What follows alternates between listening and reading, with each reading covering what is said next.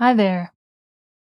As you'll hear in my conversation with Lydia Millet, one of the features of my winter landscape has been vultures. In fact, as I'm recording this, I can see two occupying the twin spots on a neighbor's chimney and others soaring around in circles. The reason I bring these to your attention is that these are among the creatures to whom Lydia Millet refers in the title of her novel that we discuss, Dinosaurs. Before you start this episode, I encourage you just to take a moment to notice if there are birds in the vicinity where you are. One of the things that her novel does is to really bring our attention to the ways that birds invite us into the natural world in which we are enmeshed, take us out of ourselves.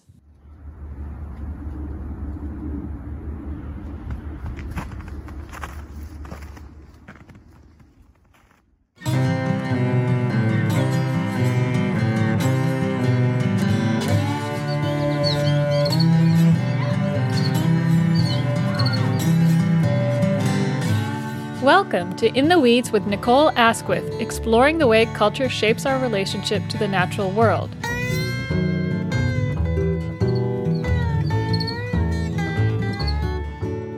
Dinosaurs, Lydia Millet's latest novel, is the story of a man named Gil who leaves Manhattan and moves to Arizona after a failed relationship. Because he wants to feel like the move is earned, he decides to travel to Arizona on foot. This desire he has to earn things comes from the fact that he has no need to make a living. We discover that as a child, Gil lost both of his parents in a car accident, and when he came of age, he inherited a trust fund. When he moves to Arizona, he buys a house in a wealthy enclave sight unseen. And when he arrives, he discovers that the house next door is a kind of human aquarium, covered with glass on the side that faces his house. He's uncomfortable with this voyeurism that is foisted upon him, but in spite of this, or because of it, he ends up developing a relationship with the family that lives next door, the couple and their two children. And over the course of the novel, he begins to forge other ties to his new home, including with the local birds, of whom he becomes an ardent defender. So we, we were going to talk about your novel Dinosaurs. That title inevitably feels like a, a charged title, particularly for somebody who writes about climate. But what's interesting, I mean, with so many things in this book, you're doing kind of multiple things at once. But what's interesting is that within the context of the story, the dinosaurs refer explicitly to birds. It comes up at one point that birds are descendants of dinosaurs. So to me, it felt like that title was almost a kind of balancing act between extinction and survival. You know, it sort of points in different directions, but I'm curious what inspired you to choose that particular title? Well, it was the multiple layers of the title and also the charisma of that word and what it evinces for us. It always kind of makes me think of childhood, even though I wasn't particularly dinosaur obsessed myself. In fact, neither of my children were, were obsessed. I mean, my son played with polyvinyl chloride dinosaurs more than my daughter did when he was little, but still not, you know, he wasn't fixated on them, but in general, they conjure childhood for me and toys. And they also, of course, have all these other reverberations, creatures that still exist in our lives and still loom fairly large in our imagination for something we've never known in real time right? Something so they've become these these cultural monuments and only exist anymore in a form we didn't even recognize as belonging to their lineage until really recently. Yeah. And yet these almost domesticated seeming although of course wild birds are not domesticated, but these almost domesticated seeming descendants of some of the dinosaurs are everywhere. And I mm-hmm. say like domesticated seeming just by comparison to these quasi mythical and often massive lumbering creatures or ferocious creatures, you know, that we reconstruct from prehistoric times. So it almost looks like their evolution parallels our own in, in some ways. I don't mean not here speaking of a future extinction, but of the way that we too have become perhaps not physically smaller, I guess, but perhaps less ferocious, certainly less wild as creatures ourselves over the past, you know, 200,000 years since we discovered fire. And, you know, and, and similarly, the birds that once were dinosaurs seem sometimes less threatening and, and more tame. The way they occupy spaces, especially in our neighborhoods and sort of quasi suburban or ex-urban, quasi-urban areas, and even and even in cities, you know, we they can be these everyday sort of creatures that are uh, sometimes mundane seeming shadow of the great beasts who once roamed.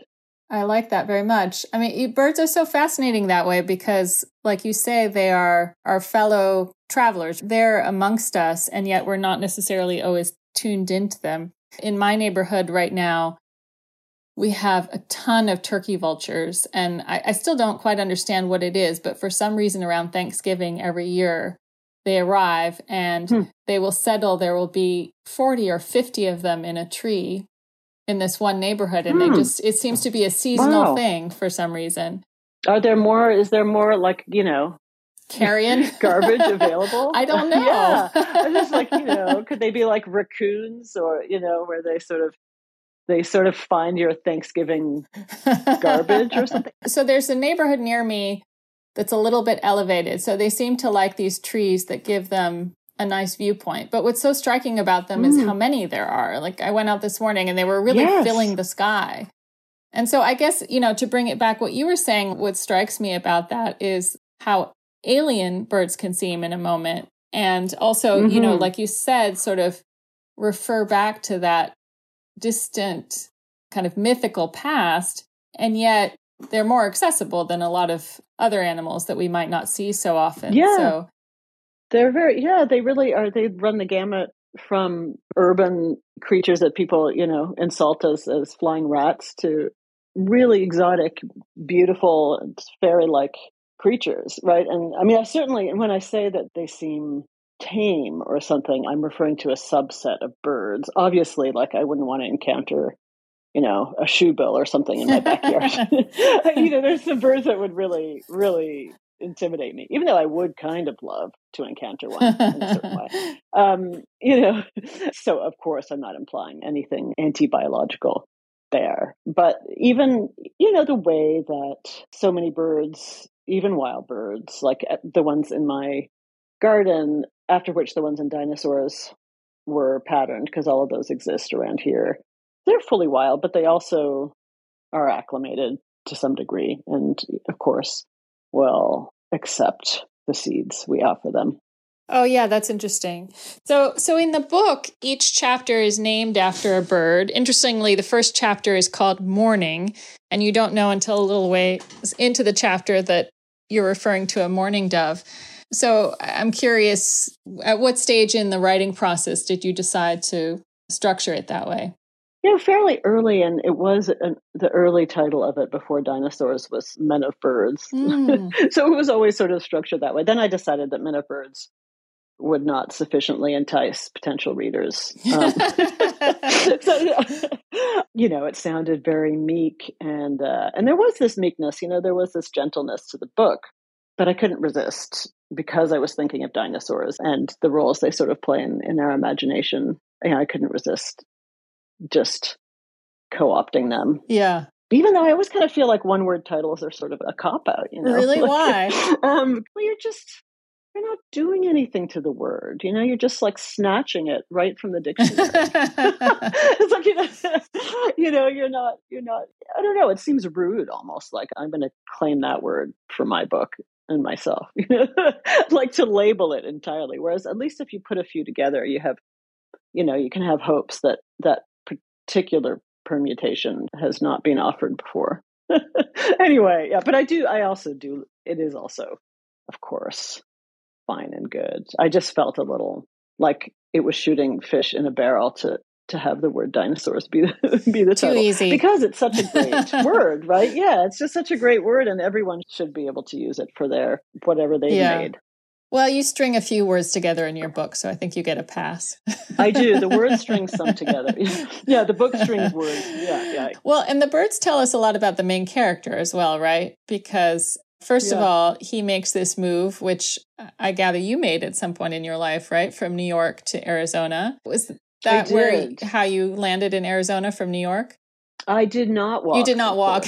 and I Fair enough. and yeah, but I did. Well, I sort of I had a more roundabout way of ending up here, which was that I I briefly went to grad school here right out of college, and then I dropped out after one semester. But I loved the desert so much that later I came back. And I came back from New York from the West Village, which is not so far from the location I gave to Gil in this book. And then I did not come to, you know, Scottsdale or, uh, you know, any kind of wealthy enclave. I came to a pretty, especially at the time, like just small ramshackle, built with army surplus plywood kind of house mm. in this wildcat subdivision without a paved road or anything like that. Definitely not the glass house and the castle right um, that Gil and his fellow characters have. But yeah, but it was going from New York to Arizona. Well, a couple of ways in which birds are are important to the character. One is that I feel like the birds draw him into the space, and that's something I feel like we can all relate to the way in which he starts to connect with this new landscape that he's bewitched by, but which is new to him when he starts walking and starts encountering the birds and becoming aware of them in a way that he hadn't been living in the city, even though there are birds in the city, obviously. And then, of course, he becomes sort of an eco warrior on behalf of the birds when he discovers that somebody is hunting them illegally and buys all this night gear and decides that he's going to try and find out who's. So anyway, so I'm not sure what my question is. It just in terms of the way in which you felt that the birds were kind of a conduit for your main character. Yeah, essentially, he becomes sort of defender, and he is also kind of learning to defend himself in the course of that. I think there's a way in, in which she identifies with the birds and also finds them to be alien in the way that you described earlier, because they are that way. There, they can be. I mean, of course, you could say this of any. I suppose you could say it of almost any animal who isn't, you know, a pet or something, but they can seem just beautiful and unthreatening and almost well, it's probably an improper use of the word, but almost pastoral, almost sort of like elements of a landscape, almost like scenic decorations or something. It's how birds can seem to us sometimes. And really, we use them that way. We use their images that way, right? As decorative, like motifs, very, very often. But then they can go from that sort of mildness and meekness to actually seeming threatening or ominous or dark or ferocious, like in in the Hitchcock movie or or many myths, right? I think the power of their flight and the sharpness of their beaks, like the aptitudes of birds and their morphology, all sort of lend themselves to kind of an angel monster dichotomy mm. that they seem to embody. Yeah. You know? So Gil, I think, is learning to defend like himself. He's learning to have a community that he feels he can defend or stand up for. And the birds maybe sort of lead the way into that new belonging. Yeah, sometimes I, another role I feel like they play for him is sort of presenting different modes of being because he catalogs or he pays attention to some of their unusual features. You know, I remember there's a passage about hummingbirds, mm-hmm. for instance, and there's this sort of speculation about how scientists think that hummingbirds maybe have these prodigious memories. And he wonders, like, how on earth mm-hmm. would they even know that, right? But there's sort of accessibility, but also like the fact that they operate in these ways that are completely different to us. So it seems to me to kind of suggest to him, oh, maybe there are different ways of being in the world. Because there's definitely a self discovery, yeah. you know, this sort of exploratory aspect of what he's going through.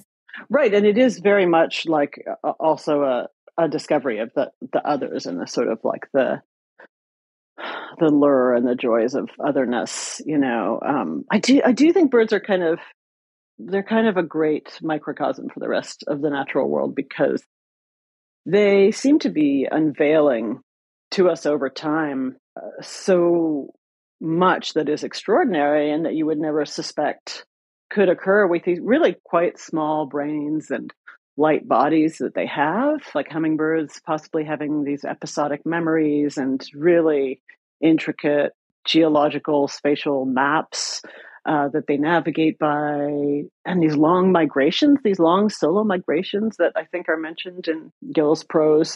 But also, you know, more and more we discover sort of the perfection of the avian anatomy as people learn more and more about birds.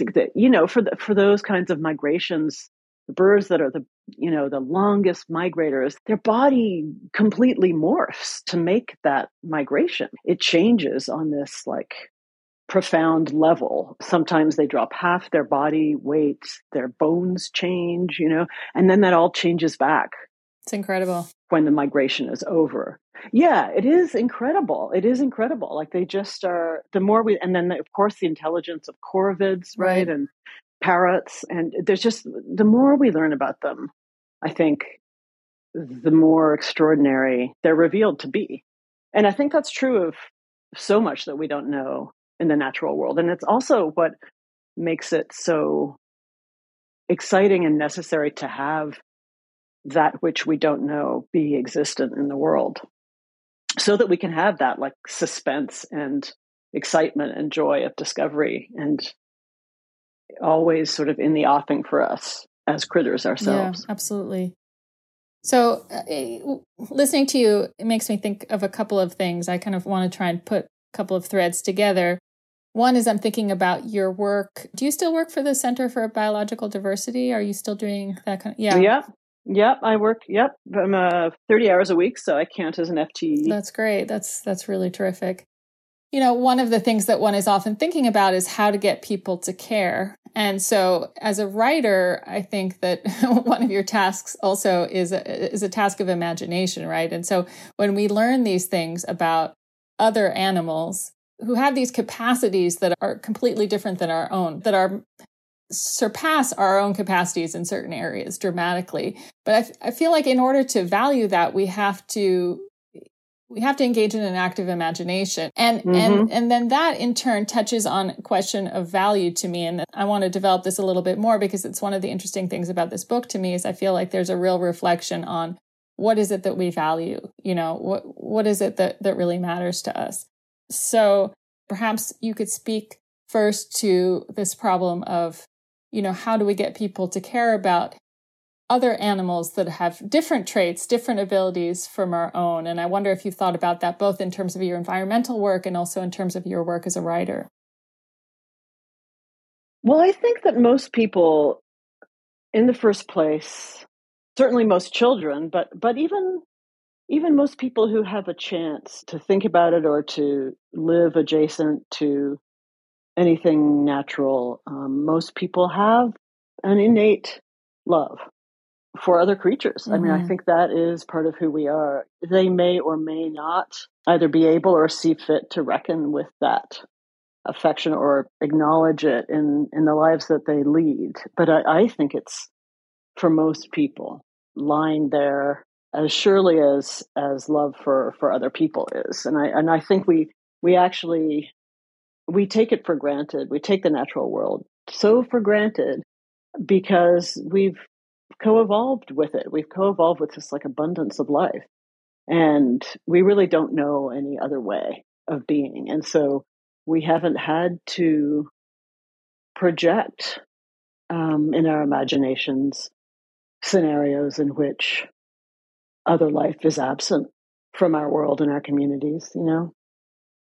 Now we're increasingly making those projections when we think about other forms of life and and the patches of nature that we have access to and the large expanses that we'd like to rely on in our minds. You know, we like to we like to take for granted the idea that there are vast forests out there, whether or not we see them, right? But more and more we're having to try to think what it would be like to be more alone. And it's kind of difficult. And I think that's part of the problem is that we're so other creatures may be to us sometimes invisible or understated, but they are so wired into our neural circuitry and, and our deep time memories and our ways of being with other people. You know, our culture, our language, our music, all of that is so deeply steeped in animals and animalness mm-hmm. That we can't even parse it often. So that's, yeah, that's part of the difficulty of all this is really maybe a difficulty of recognition or memory to make explicit what is implicit mm.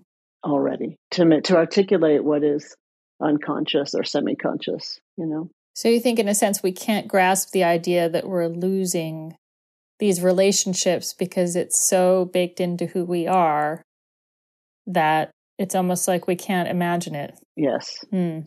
yes definitely definitely i mean i think we have moments and some of us more than others and a lot of that depends on the way that our life is structured and where we are. You know, of course, there are all sorts of things that feed into our sort of ontologies, but I think that for all of us, this profound and meshed history with trees and plants and animals, all of whom keep us alive, you know, all of whom we would be dead without this profound history of coevolution is sort of buried for many of us, and especially as we've become more urban and become these box dwellers that we are now, you know, who live in boxes, who walk on pavement. It's easier for us to forget and deny. It's also easy, you know, for us to appreciate and be delighted when we do encounter something, a, a creature that we don't always see. But nonetheless, there's this whole world that we've pushed away and decided somehow that we're not dependent on, in part of our minds anyway, right? Somehow that nature is outside and we're not yeah. part of it, you know, and that's obviously a sort of foundation myth of like post industrial Western culture that we're somehow not of the rest of the animal world. We're exceptional. But I think the task for artists trying to suggest to culture that this recognition is important the recognition of our animalness, of our kinship with the others, of our entire dependence on them. All that is, is a difficult project because really of the love itself, the the depth of it makes it hard for us to access on the surface, on the surfaces of ourselves. I think what's striking about your books is that you connect the love that we have for animals with the love that we have for humans, who we ourselves are, of course, animals. I don't know if that's something that you're conscious of or that you would recognize in yourself, but at least that's the way that I experience your book is that that they're not mm-hmm. separate spheres. There's a real continuity mm-hmm. between the two. Does that sound right to you? Oh, I think so. I mean, I absolutely do think so. I don't even know. I mean, the difference is that we can't talk to animals, other animals, or we rarely can.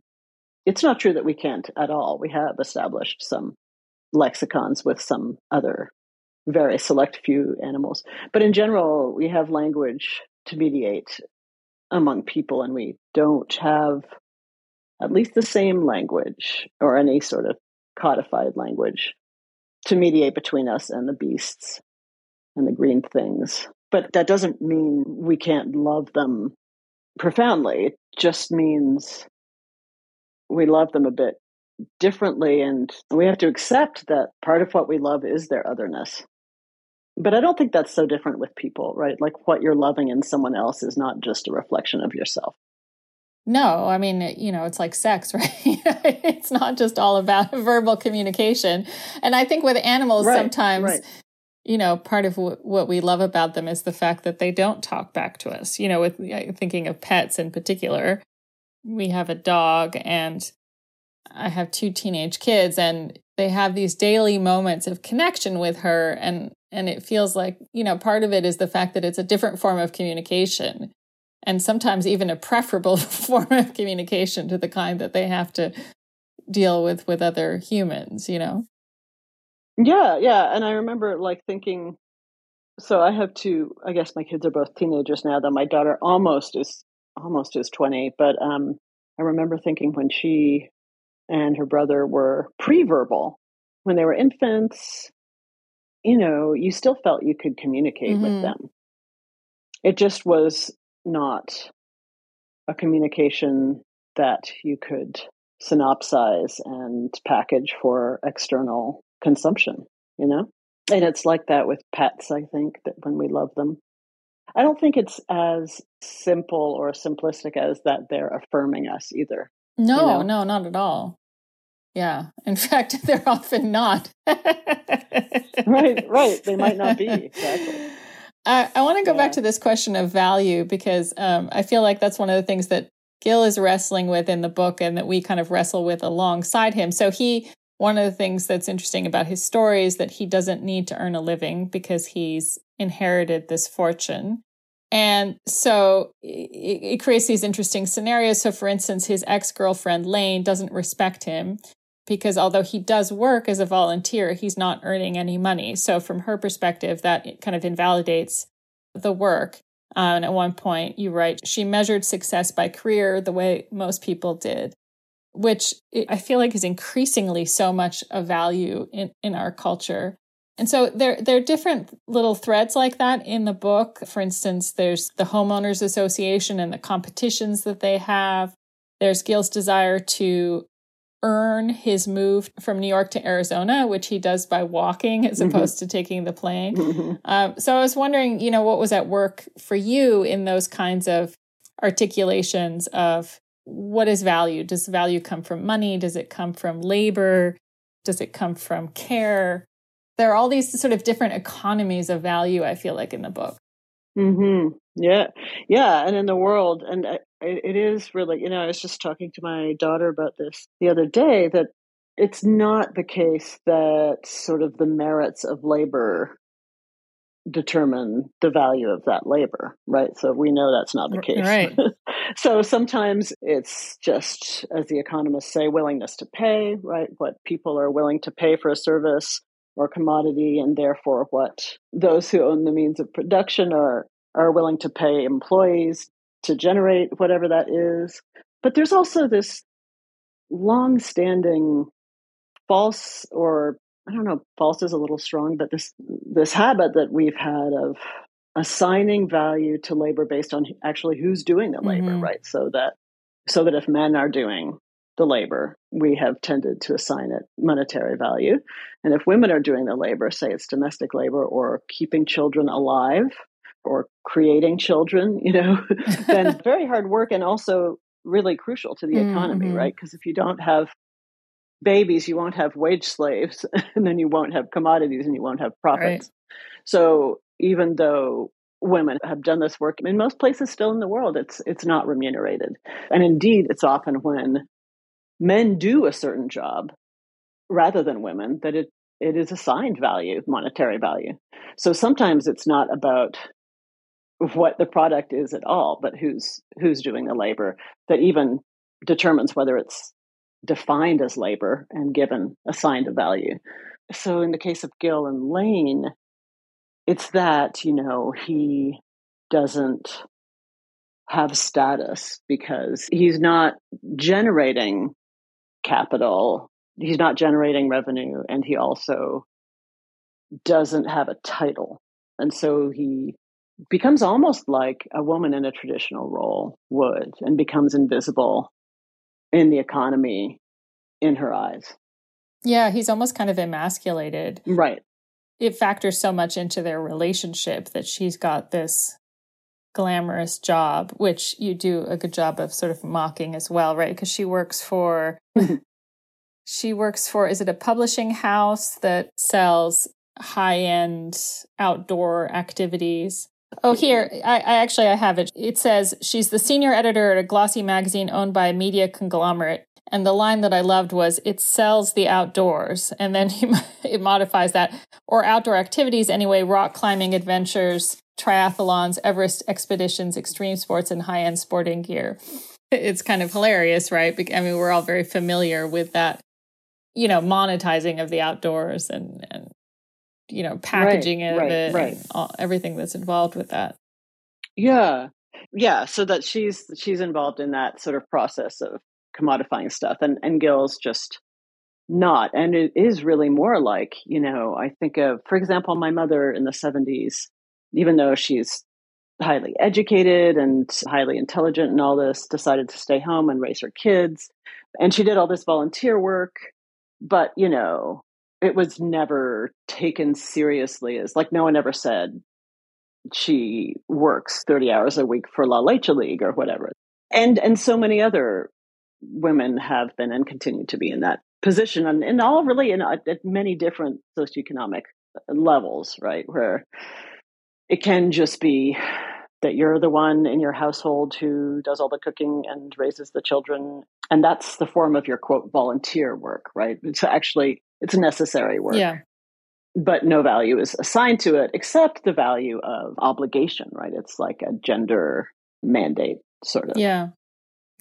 No i feel like that that devaluing of things that don't translate into a certain narrative of career and success has become more acute rather than less so which is just interesting in mm-hmm. an age where women are making strides in a lot of ways but it's like that that gender dichotomy persists even though it may not you know it could apply to men and and to women but yeah i yeah. feel like in the book the sort of uh, counterbalance to this economy of earning money and of careerism is a kind of i don't know economy is probably not the right word but is a value of care and so Gil is very much a caretaker, so he volunteers for this women's shelter when he's in Arizona.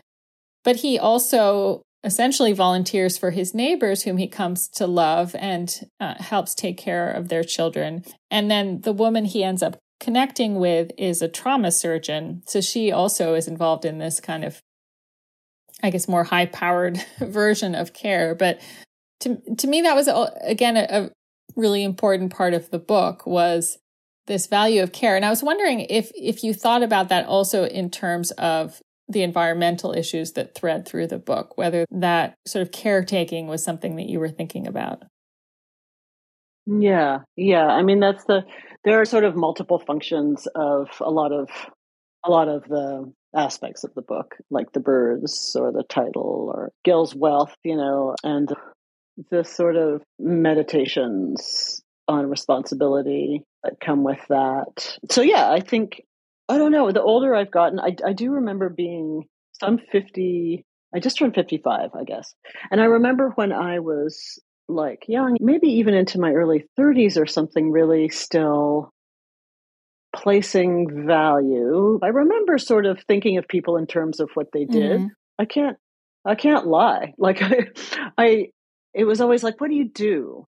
You know, what do you what do you do? That's a, and that is kind of an American greeting. You know, it's a it's a, like an American way of of getting to know American meaning like mainstream American culture.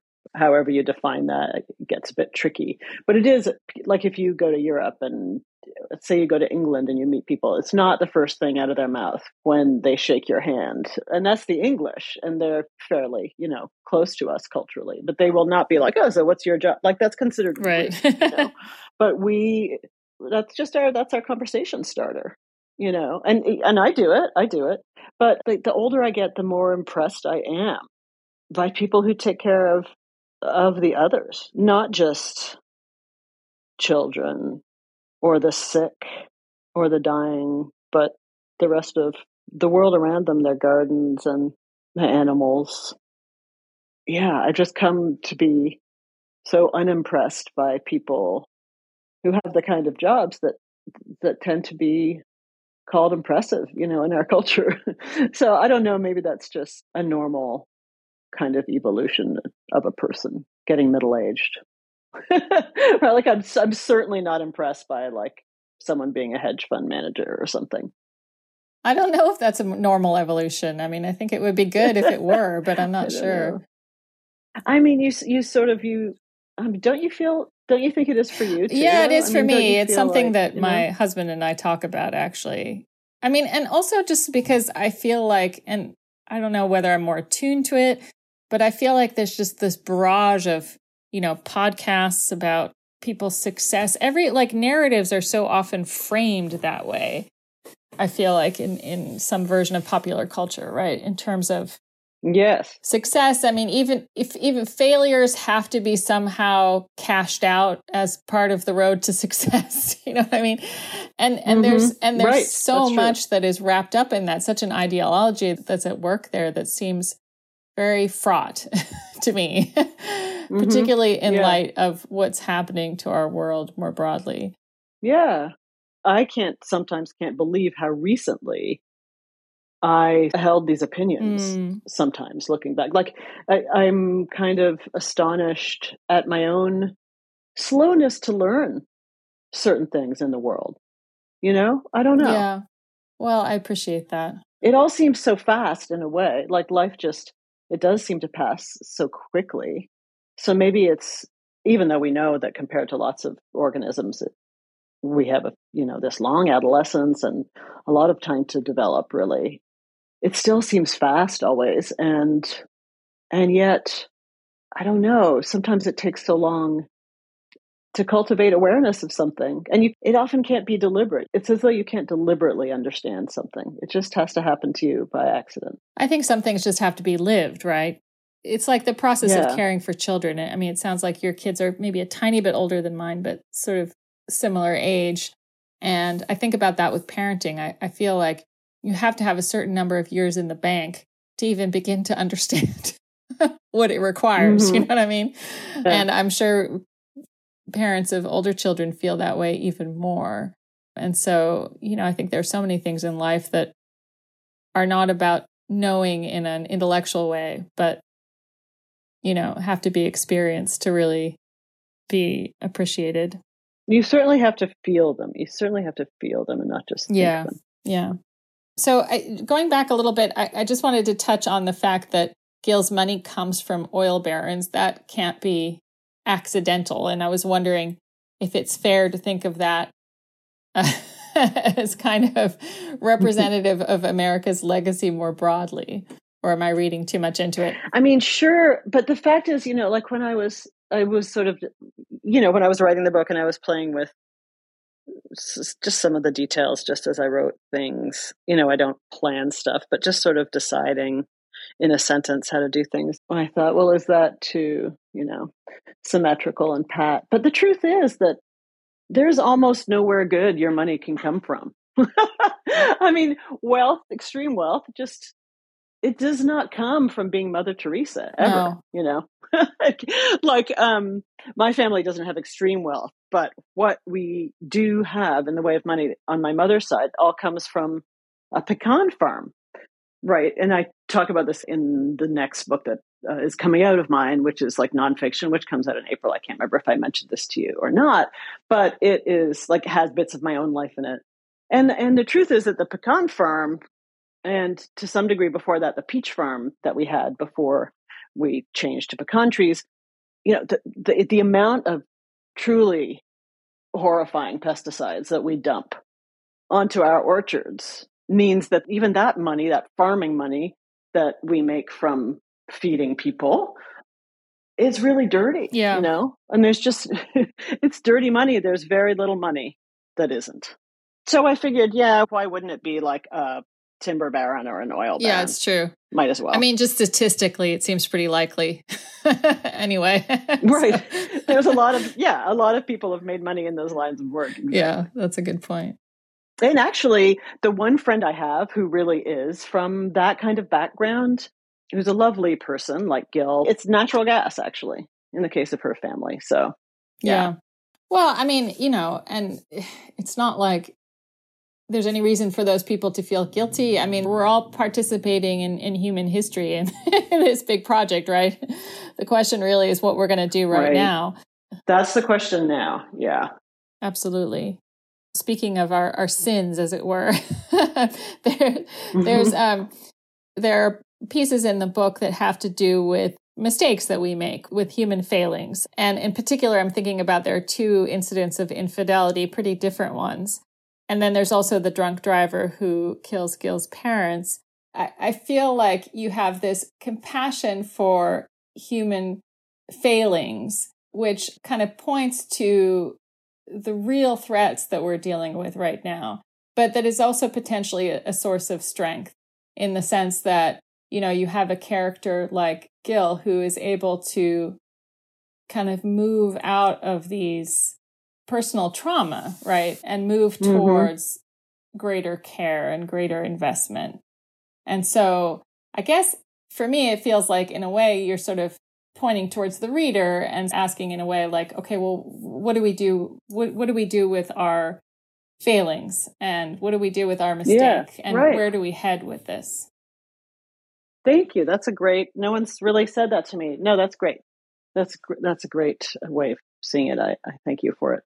I mean, I think that our fears, you know, our fears about the future and about our children and their fates and about the other critters that we share the world with, all our fear around that and grief around that, all of that is the thing that could save us, you know, our very, our very weakness, the qualities we have of being animal, the, the fact of our subjectivity, you know, is really the only thing that we have to fight with.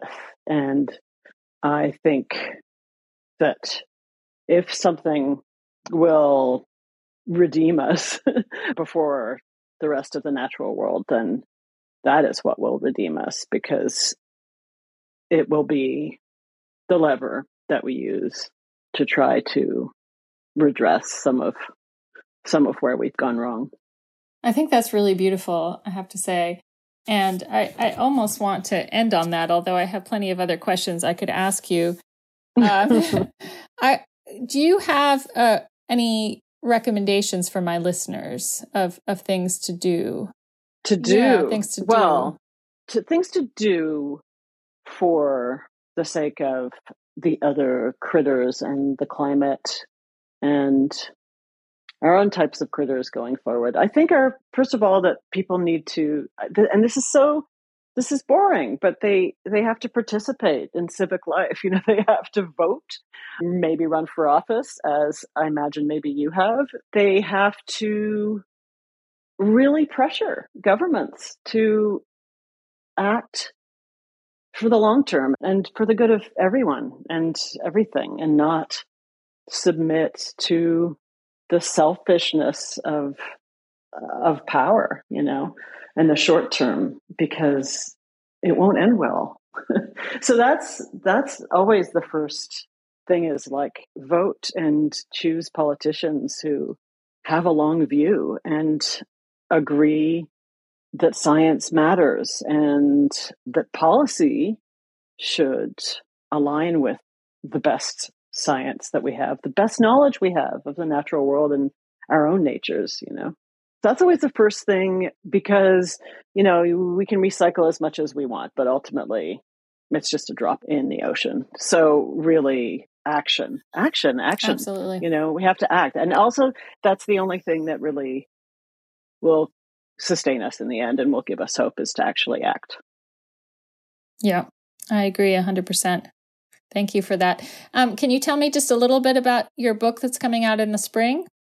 Yes, yes, sure. It's it's a curious book. It's kind of I'm very frightened for it to come out because it seems like it's naked, you know, because I've always just had books of fiction, even though I've written a fair amount of things that aren't fictional in short forms and formats. But this is the first book I've written that purports to be true. You know, so it's kind of some version of um, someone called it an anti memoir or something who is giving it a compliment to help sell it on the back of the book.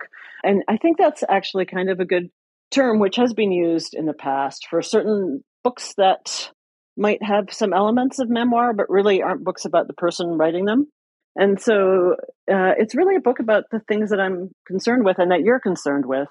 It's about our love for the others and for the natural world, for our kids. It's kind of it's kind of about being a parent in the time of mass extinction mm. and, and climate crisis, and sort of what that is, and also being someone's child during that time, both a parent and a child.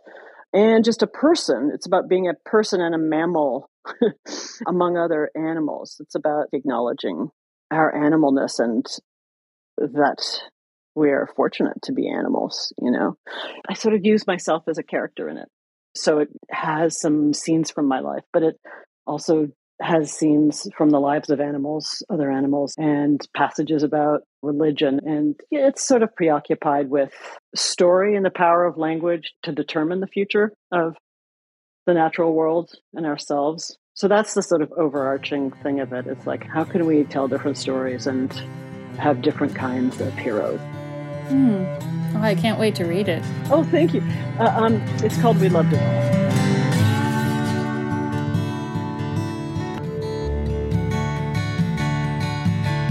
I hope you enjoyed my conversation with Lydia Millet. As you might be able to tell, I really had a good time. It's always such a pleasure to talk to her. And if you haven't read Dinosaurs yet, I strongly recommend that you do.